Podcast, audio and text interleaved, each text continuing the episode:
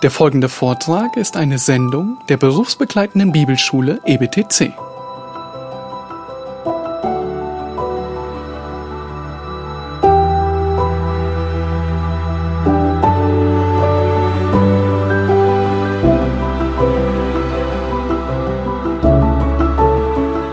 Lieben, wir setzen unsere Studie der letzten Wochen fort, indem wir uns mit dem Beharren oder auch Ausharren der Heiligen befasst haben. Und das ist ein guter biblischer Titel, um die Lehre zu beschreiben, die oft als Lehre des ewigen Heils bezeichnet wird oder als Heilssicherheit der Gläubigen. Letztendlich geht es bei dieser Lehre darum, dass der Herr, wenn er jemanden rettet, demjenigen ewiges Heil gewährt, ein Heil, das nie rückgängig gemacht wird. Und die Bibel ist ganz eindeutig im Hinblick auf diese grundlegende Wahrheit. Das Heil ist in seinem Wesen unwiderruflich. Aber obwohl die Schrift in dieser Hinsicht völlig eindeutig ist, gibt es Leute, die unter den Einfluss von Lehrern geraten sind, die das verleugnen. Leute, es gibt viele in christlichen Gemeinden, die in irgendeiner Furcht leben, weil sie denken, sie könnten ihr Heil verlieren. Sie werden gewarnt, dass sie durch Sünde oder durch mangelndes Vertrauen das Heil verlieren, dass Gott ihnen gewährt, dass sie das wieder einbüßen würden oder einbüßen könnten. Bedeutet, ein Gläubiger kann wieder ein Ungläubiger werden eine Schöpfung in Christus kann wieder zur alten Schöpfung werden. Diejenigen, die jetzt Kinder Gottes sind, können wieder Kinder des Teufels werden. Diejenigen, die Bürger des Himmels sind, können wieder zu Bewohnern der Hölle werden. Alles, was uns als Christen gewährt wird, kann uns demzufolge nach dieser anderen Lehre wieder verloren und eingebüßt werden. Und diejenigen, die diese Lehre verbreiten, versuchen das natürlich auch mit Schriftstellen zu untermauern. Und sie führen eine Liste biblischer Textstellen an, die zur Untermauerung der Idee, man könnte sein Heil verlieren, eingesetzt werden sollen. Leute, im Laufe der Jahre habe ich immer wieder mit Menschen zu tun gehabt, die diesen Versuch unternommen haben, solche Bibelstellen einzusetzen. In vielen russlanddeutschen Gemeinden ist das ein echtes Problem, weil sie so viele Jahre gelehrt wurden, man könne sein Heil wieder verlieren. Um fair zu sein, insbesondere gegenüber denjenigen von euch, die vielleicht gelernt haben, dass man das Heil verlieren kann, wollen wir mal ein paar dieser Verse heute anschauen. Und vielleicht kennt ihr auch einige dieser Verse. Und es ist wichtig, auf sie zu verweisen. Und deshalb wollen wir das heute Morgen tun. Es sind im Wesentlichen die folgenden Verse, die ich aufliste, es gibt noch viel mehr, aber mindestens die Hauptverse, die sehr häufig von Leuten benutzt werden, um die Idee zu untermauern, man könne sein Heil verlieren. Und Johannes 8, Vers 31 ist einer davon. Dort heißt es, wenn ihr in meinem Wort bleibt, so seid ihr wahrhaftig meine Jünger. Und diese Leute sagen, siehst du, wenn ihr nicht im Wort Gottes bleibt, dann sind wir auch keine Jünger mehr. Und dann gibt es da noch Johannes 15, Vers 6. Wenn jemand nicht in mir bleibt, so wird er weggeworfen wie die Rebe und verdorrt. Und solche sammelt man und wirft sie ins Feuer und sie brennen. Wenn ihr nicht treu bleibt, geht ihr in die Hölle. Wenn ihr nicht in ihm bleibt, geht ihr in die Verdammnis. Und dann ist da Matthäus Kapitel 24, Vers 13. Wer aber ausharrt bis ans Ende, der wird gerettet werden. Es hängt also wirklich von euren Bemühungen, von euren Anstrengungen, von eurem Ausharren ab. Dieselbe Sache wird auch in Matthäus 10, Vers 22 erwähnt. Und dann ist da noch Apostelgeschichte 13, Vers 43, wo Paulus und Barnabas zu Juden und gottesfürchtigen Heiden spricht und sie mahnen und sie ermahnten sie, bei der Gnade Gottes zu bleiben. Und es scheint also, als ob man sich aktiv dazu entschließen und verschreiben müsse, in der Gnade Gottes zu bleiben oder fortzusetzen, um am Ende gerettet zu werden. Auch ein Vers aus Römer Kapitel 2 und Vers 6. Es ist Gott, der jedem vergelten wird nach seinen Werken, denen nämlich, die mit Ausdauer im Wirken des Guten Herrlichkeit, Ehre und Unvergänglichkeit erstreben, ewiges Leben. Mit anderen Worten, wenn ihr nicht beharrlich Gutes tut und nach Herrlichkeit, Ehre und Unersterblichkeit strebt, wenn ihr das nicht dauernd tut, werdet ihr nicht das ewige Leben erhalten. Wenn ihr euch nicht anstrengt, das zu tun. Oder Römer Kapitel 11. Und es gibt natürlich andere Verse, aber das sind diejenigen, die diese Verse, die herausstechen. Römer 11, Vers 22 der die Güte und Strenge Gottes gleichzeitig steigt. Da heißt es, die Strenge gegen die, welche gefallen sind, die Güte aber gegen dich, sofern du bei der Güte bleibst. Sonst wirst du auch abgehauen werden. Es gibt also diese Warnung, dass wir in ihm bleiben, festbleiben, standhaft ausharren und fortfahren müssen. Kolosse 1 ist vielleicht eine noch vertrautere Warnung. In Vers 21, da heißt es auch euch, die ihr einst entfremdet und feindlich gesinnt wart, in den bösen Werken, hat er jetzt versöhnt in dem Leib seines Fleisches durch den Tod, um euch heilig und tadellos und unverklagbar darzustellen vor seinem Angesicht. Hier geht es also um das Heil. Eins wart ihr böse, jetzt aber seid ihr heilig gemacht. Vers 23. Wenn ihr nämlich im Glauben gegründet und fest bleibt und euch nicht abbringen lasst von der Hoffnung des Evangeliums, das ihr gehört habt auch hier wieder das Wort festbleiben. Und die Worte sind mehr oder weniger dieselben in allen Versen. Das Bleiben, das Ausharren, das Festbleiben und sie gehen auf eine gemeinsame griechischen Ursprung irgendwie zurück. Und in Hebräer 3 wird noch etwas anderes hinzugefügt. Und zwar in Vers 6 heißt es, Christus aber als Sohn über sein eigenes Haus. Und sein Haus sind wir, wenn wir die Zuversicht und das Rühmen der Hoffnung bis zum Ende standhaft festhalten. Und in Vers 14, denn wir haben Anteil an Christus bekommen, wenn wir die anfängliche Zuversicht bis ans Ende standhaft festhalten. Und es geht darum, durchzuhalten. All diese Textabschnitte befassen sich damit, auszuharren. Es geht darum, nicht aufzugeben. Es geht darum, festzubleiben. Es geht darum, in Christus zu bleiben. Und all das sind Textabschnitte, die wir verstehen müssen. Sie müssen wir unbedingt richtig verstehen. Sind sie als Warnung gegeben worden, an eurem Heil festzuhalten? Sind das Warnungen, dass ihr euer Heil verlieren werdet, wenn ihr loslasst oder abweicht oder nicht ausharrt? Das ist die Frage. Nun, wenn sie das sind, dann widerspricht die Bibel sich selbst. Die Schrift lehrt ganz eindeutig, dass das Heil für immer ist. Sie lehrt auch, dass das Heil von Gott kommt und dass wir uns nicht selber erretten können. Wir können uns nicht selbst erretten, weder anfänglich noch fortwährend. Ihr könnt am Anfang nicht durch die Kraft eures eigenen Glaubens errettet werden und ihr könnt auch nicht im Laufe eures Lebens euch durch euren eigenen Glauben sicher halten oder daran festhalten und somit bis zum Ende durchhalten. Und darüber haben wir bereits geredet in den vorangegangenen Predigten. Hier geht es nicht um den Gedanken, dass dies Warnung an Gläubige sind, mit aller Kraft durchzuhalten, damit sie ihr Heil nicht verlieren. Es sind vielmehr Aussagen, dass diejenigen, die ausharren, die festbleiben, die beharren, die durchhalten, Anzeichen dafür zeigen, errettet zu sein. Also es ist nicht so sehr ein Imperativ, Befehl, halt, dass es ein Indikativ, eine, eine Wirklichkeit da anzeigt. Ihr könnt also all diese Verse nehmen, und wir brauchen die gar nicht alle im Einzelnen auslegen jetzt. Ihr könnt sie alle zusammennehmen und sie im Prinzip auf dieselbe Weise beantworten. Jesus sagt, wenn du derjenige bist, der in meinem Wort bleibt, dann bist du ein wahrer Jünger. Wenn du derjenige bist, der nicht in mir bleibt, dann bist du gar nicht mein Jünger. Wenn du derjenige bist, der standhaft ausharrt, wirst du dein endgültiges Heil empfangen.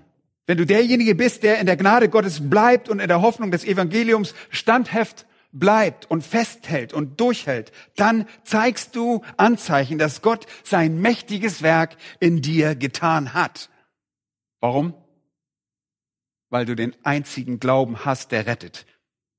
Und das, ihr Lieben, der wahre Glaube ist ein standhafter Glaube. Leute, diese Textstellen definieren das Wesen des errettenden Glaubens. Es sind keine Warnungen in dem Sinne, dass Gläubige gewarnt werden, ihr müsst durchhalten, macht weiter, haltet fest, haltet fest, lasst nicht los. Es sind Warnungen für oberflächliche Gläubige, für vorgetäuschte Gläubige, für nominelle Christen, für Namenschristen, für bekennende Gläubige, die nicht wirklich gläubig sind. Die Verse besagen, wenn dein Glaube echt ist, wird er bis ans Ende andauernd von Gott bewahrt. Aber wie bewahrt er uns? Durch Glauben. Und er gibt uns einen Glauben, der rettet und einen Glauben, der bis zum Ende ausharrt. Und wir wurden durch Glauben gerettet und wir beharren auch durch Glauben. Und zwar durch diesen von Gott gegebenen Glauben. Und das ist kein natürlicher Glaube, das ist die übernatürliche Gabe Gottes. Das haben wir in Epheser 2 gesehen, in Verse 8 und 9. Es ist Gottes Gabe. Es ist kein menschlicher, nur menschlicher Glaube. Ebenso wie wir nicht ohne Glauben errettet werden und wurden, können wir uns nicht bis zu unserer Verherrlichung weiterhin durch irgendeinen menschlichen Glauben schützen und uns zum Endziel unseres Glaubens bringen, der Erlösung unserer Seelen. Das können wir nicht durch menschlichen Glauben. Das muss durch diesen übernatürlichen Glauben geschehen. Gott hat euch geboten zu glauben. Und ihr habt das auf eine Weise getan, die euch errettet hat. Und Gott hat euch geboten, dem Evangelium gehorsam zu sein, damit ihr errettet werdet und ihr habt es getan. Nicht, dass wir durch Werke gerettet sind, aber die Werke sind immer eine Frucht des wahren Glaubens. Und jetzt gebietet Gott euch zu glauben und gehorsam zu sein damit ihr geheiligt werdet und ihr tut es. Das tut jeder Christ macht das. Und Gott gebietet euch in Gehorsam und Glauben bis ans Ende auszuharren. Und ich habe Nachricht für euch. Ihr werdet das tun. Ihr werdet beharren bis zum Ende. Und die biblischen Autoren sagen hier einfach, so identifiziert man einen wahren Gläubigen. Wenn ihr ausharrt, dann seid ihr echte Gläubige. Und ein Text, auf dem diese Auslegung fußt, ist 1. Johannes Kapitel 2, Vers 19. Sie sind von uns ausgegangen, aber sie waren nicht von uns. Denn wenn sie von uns gewesen wären, so wären sie bei uns geblieben. Aber es sollte offenbar werden, dass sie alle nicht von uns sind. Leute, wenn jemand seinen Glauben aufgibt, ist das ein eindeutiger Beweis dafür, dass es kein errettender Glaube war. Es war nicht der übernatürliche Glaube, den Gott uns gibt, weil er nicht blieb, weil er nicht Fortbestand hatte, weil er nicht bis ans Ende andauerte. Wahrer Glaube dauert an bis zum Ende. In 2. Timotheus 2,12 lesen wir Folgendes.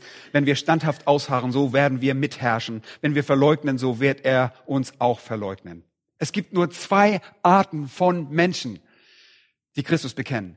Einmal die echten und einmal die falschen. Und wenn wir standhaft ausharren, sind wir die Echten und werden mitherrschen. Wenn wir verleugnen, so wird er uns auch verleugnen und wir gehören dann zu den Falschen. Erinnert ihr euch an die Worte, die Jesu in Matthäus 10, 32 und 33 sprach? Er sagte, jeder nun, der sich zu mir bekennt vor den Menschen, zu dem werde auch ich mich bekennen vor meinem Vater im Himmel. Wer aber mich verleugnet vor den Menschen, den werde auch ich verleugnen. Wenn irgendjemand Christus jemals verleugnet, das heißt ihn ablehnt, Christus ablehnt, zeigt derjenige einfach nur, dass er nie wirklichen Glauben hatte.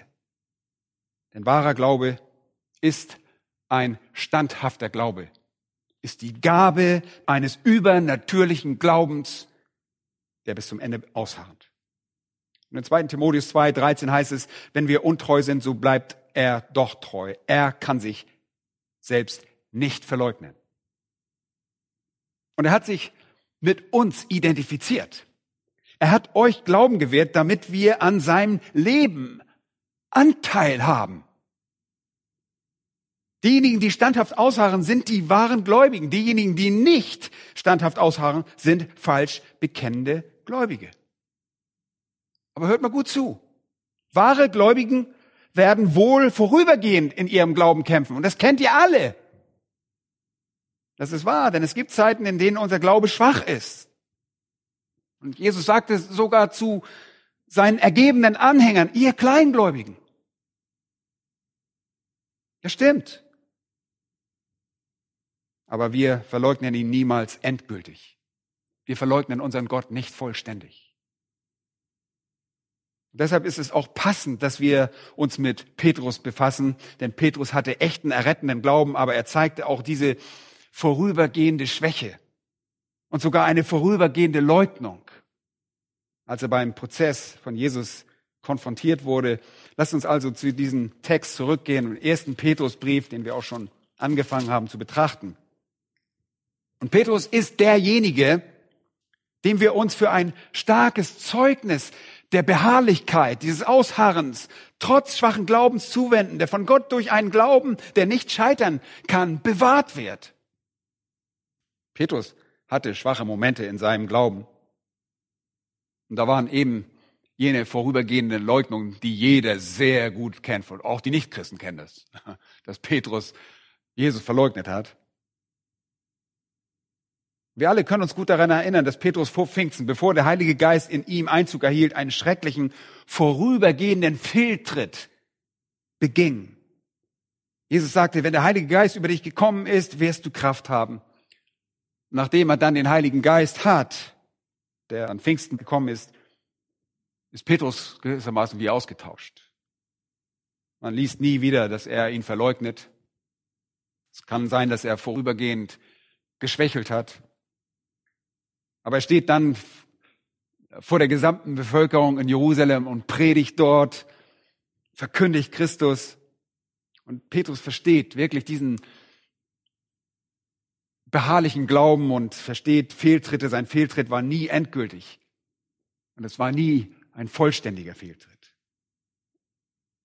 Und so verstand er die treue Liebe des Herrn. Er verstand Wiederherstellung und ihr erinnert euch, wie der Herr ihn zu sich holte und ihn wiederherstellte.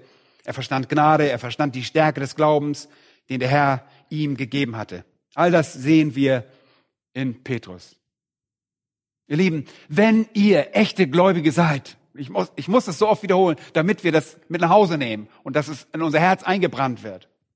Wenn euer Glaube nicht ganz und endgültig, wird er nicht ganz und endgültig scheitern. Wenn ihr wahre Gläubige seid, wird er nicht ganz und endgültig scheitern. Ihr werdet Christus bis ans Ende vertrauen, weil ihr bewahrt werdet. Nun betrachtet Vers 5, 1. Petrus 1, 5. Die wir in der Kraft Gottes bewahrt werden durch den Glauben. Das ist so eine wichtige Aussage. Bewahrt in der Kraft Gottes durch den Glauben. Wie bewahrt uns Gott? durch unseren Glauben, durch Beharrlichkeit, standhaftes Ausharren, fortwährenden Glauben, übernatürlichen Glauben. Vergesst nicht, dass Petrus an Christen schreibt, die verfolgt werden, die sogar den Märtyrer tot vor Augen haben. Angesichts dessen fragten sich seine Empfänger, ob ihr Glaube wohl standhalten würde. Und sie machten sich darüber große Sorgen. Würde ihr Glaube versagen, wenn man sie gefangen nehmen würde? Würde ihr Glauben versagen, wenn man sie schlagen würde? Würde ihr Glauben versagen, wenn sie mit dem Tod konfrontiert wären? Und es ist klar, dass sie nicht auf ihre eigene Stärke vertrauen, weil sie ihre eigenen Kämpfe als Gläubige gut kennen. Und sie wissen, dass sie alle leben, wie wir es in Römer 7 tun, dass sie wiederholt nicht taten, was sie tun sollten und wollten und taten, was sie nicht tun wollten. Und auch die Empfänger des Briefes, des Petrusbriefes, kämpfen gegen das in ihnen verbliebene Fleisch. Und sie fragen sich, ob sie je in der Lage wären, angesichts der extremen Prüfung einer Verfolgung zu überleben dass sie nicht auf ihren eigenen Glauben vertrauen, fürchteten sie, dass ihr Glaube versagen könnte. Petrus schreibt also diesen Brief und merkt an, dass sie einige sehr, sehr schwierige Zeiten erleben werden. In Kapitel 2, 20 spricht er davon, dass man sie schlecht behandeln wird und sie es ertragen sollen, sogar geduldig ertragen sollen. Und in Kapitel 3 spricht er von dem Schaden, der sie ereilen könnte. In Kapitel 4, Vers 16 spricht er von ihrem Leiden als Christen und dass sie nicht sich schämen sollten, sondern Gott verherrlichen sollen. Es ist sehr deutlich, dass ihnen schwere Zeiten bevorstehen. In Kapitel 5, Vers 10 heißt es, der Gott aller Gnade aber, der uns berufen hat zu seiner ewigen Herrlichkeit in Christus Jesus, er selbst möge euch, und hört gut zu, er selbst möge euch, nachdem ihr eine kurze Zeit gelitten habt, eine kurze Zeit gelitten habt, also das Leiden wird hier impliziert, das ist da, das ist, wird kommen, völlig zubereiten. Er wird euch völlig zubereiten festigen Stärken und Gründen. Der Brief erkennt also an, dass sie schlimmen Einschüchterungen, Drohungen ausgesetzt sind. Und deshalb machen sie sich Sorgen, ob ihr Glaube das überstehen wird. In Vers 5 sagt Petrus, ihr werdet bewahrt, ihr werdet in der Kraft Gottes bewahrt durch den Glauben. Und hier ist das, was ihr an solchen Stellen immer wiederholen sollt und was wir wiederholen wollen. Es ist nicht euer Glaube. Es ist der Glaube, der von Gott kommt. Es ist dieser übernatürliche Glaube Gottes, der uns verliehen wurde. Und wir beschäftigen uns mit den Weisen, dem Wie dieser Bewahrung. Und ich möchte kurz zurückgehen zu dem, was wir letztes Mal gesagt haben. Erstens haben wir darüber gesprochen, dass wir durch eine lebendige Hoffnung bewahrt werden. Verse drei und vier. In 1. Petrus heißt es, gelobt sei der Gott und Vater unseres Herrn Jesus Christus, der uns aufgrund seiner großen Barmherzigkeit wiedergeboren hat zu einer lebendigen Hoffnung durch die Auferstehung Jesu Christi aus den Toten, zu einem unvergänglichen, unbefleckten und unverweltlichen Erbe, das im Himmel aufbewahrt wird für uns. Ihr habt eine lebendige Hoffnung. Was ist das? Eine Hoffnung, die nicht sterben kann. Sie kann nicht und wird nie sterben. Hebräer 6, 19 heißt es, diese Hoffnung halten wir fest als einen sicheren und festen Anker unserer Seele. Was ist unsere Hoffnung? Unsere Hoffnung ist der Himmel. Unsere Hoffnung besteht darin, Christus zu sehen und unsere ewige Belohnung zu empfangen, in unser ewiges Heim einzuziehen, unser Erbe zu empfangen. Das ist die Zukunft für uns, die Zukunft unseres nächsten Lebens. Das ist ein Erbe, das Petrus als unvergänglich bezeichnet. Und er drückt das auf so viele verschiedene Weisen aus. Es ist unvergänglich, es ist unbefleckt, es ist unverweltlich, es kann nicht geschmälert werden. Es wird für uns aufbewahrt und es wird nicht irgendwo, sondern im Himmel für uns aufbewahrt. Und der Himmel ist der sicherste Ort, um irgendetwas aufzubewahren. Deshalb heißt es in Hebräer 6, dass unser großer hohe Priester, der Herr Jesus Christus, selbst in den Himmel eingezogen ist. Diese Hoffnung ist, wie ich gerade gelesen habe, ein Anker für unsere Seele. Eine sichere und feste Hoffnung, die auch hineinreicht ins Innere, hinter den Vorhang, hinter dem Jesus als Vorläufer für uns war. Jesus zog in den Himmel ein und verankerte unsere ewige Hoffnung dort im Himmel. Und ihr erinnert euch sicherlich an die Bergpredigt Jesu, Matthäus Kapitel 6, sagt er Vers 19 bis 21, sammelt Schätze wo? Im Himmel. Wo Motten noch Rost sie fressen und wo Diebe nicht nachgraben und stehlen. Es ist der sicherste Ort. In der Offenbarung Kapitel 21, Vers 27 heißt es vom himmlischen Jerusalem, es wird in dieser Stadt niemals jemand in sie hineingehen, der verunreinigt, noch jemand, der Gräuel und Lügen verübt. Leute, da können auch keine Diebe hineingelangen, die euer Heil, die euer Erbe stehlen. Dann heißt es in Kapitel 22, Vers 14, Glückselig sind die, seine Gebote tun, damit sie Anrecht haben an dem Baum des Lebens und durch die Tore in die Stadt eingehen können. Draußen aber sind die Hunde und die Zauberer und die Unzüchtigen und die Mörder und die Götzendiener und jeder, der Lüge, was? Liebt und tut. Leute, das ist der sicherste Ort, an dem ihr irgendetwas aufbewahren könnt. Denn dort befinden sich nur die Erlösten, und die Gerechten und das, was im Himmel ist, ist besiegelt. Und schlagt einmal Epheser Kapitel 1 auf. Epheser 1 enthält einen großartigen Satz von Vers 3 bis 14 und die meisten Gelehrten sind sich einig, dass es im Griechischen nur ein einziger Satz ist. Wir sehen also, Paulus muss sehr aufgeregt gewesen sein, ohne dass er einen Punkt gemacht hat. Von 3 bis Vers 14. In unseren deutschen Bibeln sind da mehrere Punkte. Ich glaube, vier Sätze mindestens, je nachdem, welche Übersetzung ihr habt. Der Text geht einfach immer weiter, deshalb ein Satz. Aber er beginnt, gepriesen sei der Gott und Vater unseres Herrn Jesus Christus, der uns gesegnet hat mit jedem geistlichen Segen in den himmlischen Regionen in Christus. Mit jedem geistlichen Segen. Was beinhaltet das? Lesen wir weiter. Wie er uns in ihm auserwählt hat vor Grundlegung der Welt, damit wir heilig und tadellos vor ihm sein. Leute, jetzt führt euch mal Folgendes vor Augen, okay? Er hat uns in ihm auserwählt vor Grundlegung der Welt, damit wir heilig und tadellos vor ihm sein. Puh, ich kriege jetzt schon eine Gänsehaut, wenn ich daran denke. Bevor die Welt überhaupt existierte, bevor die Zeitrechnung begann, hat er uns auserwählt, in Herrlichkeit bei ihm zu sein, wenn alles andere vorbei ist. Deshalb wird er uns dahin bringen. In Liebe und ich glaube, dass in Liebe gehört zu dem nächsten Vers, hat er uns vorherbestimmt zur Sohnschaft für sich selbst durch Jesus Christus nach dem Wohlgefallen seines Willens, zum Lob der Herrlichkeit seiner Gnade. Motiviert durch Liebe, durch Liebe hat er uns vorbestimmt, vorherbestimmt als seine Söhne. Das war seine Absicht, sein Wille. Und es geschah und ist zum Lob der Herrlichkeit von Gottes Gnade.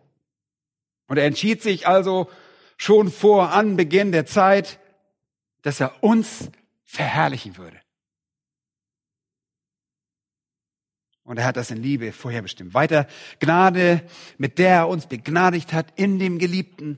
In ihm haben wir die Erlösung durch sein Blut, die Vergebung der Übertretungen nach dem Reichtum seiner Gnade, die er uns überströmt widerfahren ließ.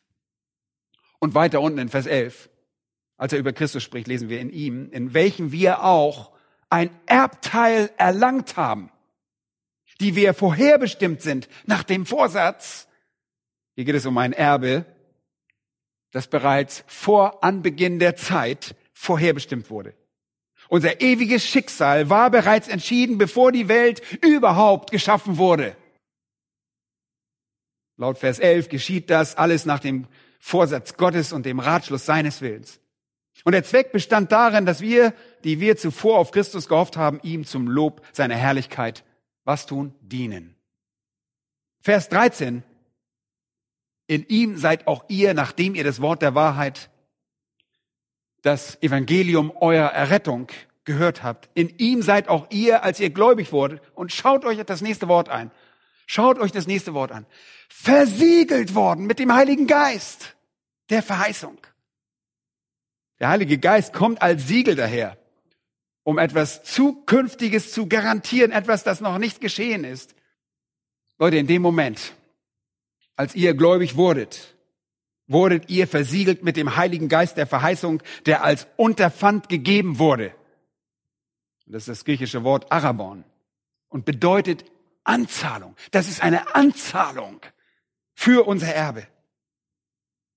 In ihm seid auch ihr, als ihr gläubig wurdet, versiegelt worden mit dem Heiligen Geist der Verheißung, der das Unterpfand unseres Erbes ist bis zur Erlösung des Eigentums zum Lob seiner Herrlichkeit. Ja, und dieser Ausdruck kommt immer wieder vor, Lob seiner Herrlichkeit.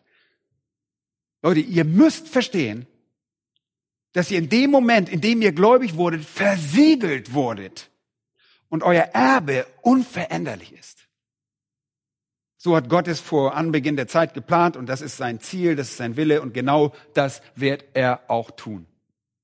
Von dem Moment an, wo ihr gläubig wurdet, wurdet ihr versiegelt und der Heilige Geist wurde euch als dieses Siegel gegeben. Und das betont die Schrift immer wieder. Schaut mal in Kapitel 4, Vers 30. Da heißt es, betrübt den Heiligen Geist nicht, mit dem ihr versiegelt worden seid, für den Tag der Erlösung. Ihr habt eine lebendige Hoffnung empfangen. Ihr Lieben, eine lebendige Hoffnung, eine Hoffnung, die nicht sterben kann, ein Erbe, das unveränderlich ist und ihr habt eine Anzahlung erhalten, eine Garantie in Form des in euch wohnenden Heiligen Geistes der Verheißung, der euch genau für diesen bestimmten Tag versiegelt.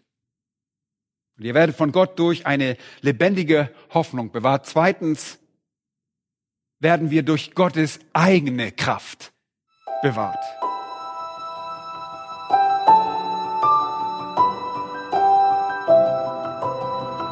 Diese Sendung war von der berufsbegleitenden Bibelschule EBTC. Unser Ziel ist, Jünger fürs Leben zuzurüsten, um der Gemeinde Christi zu dienen. Weitere Beiträge, Bücher und Informationen findest du auf ebtc.org.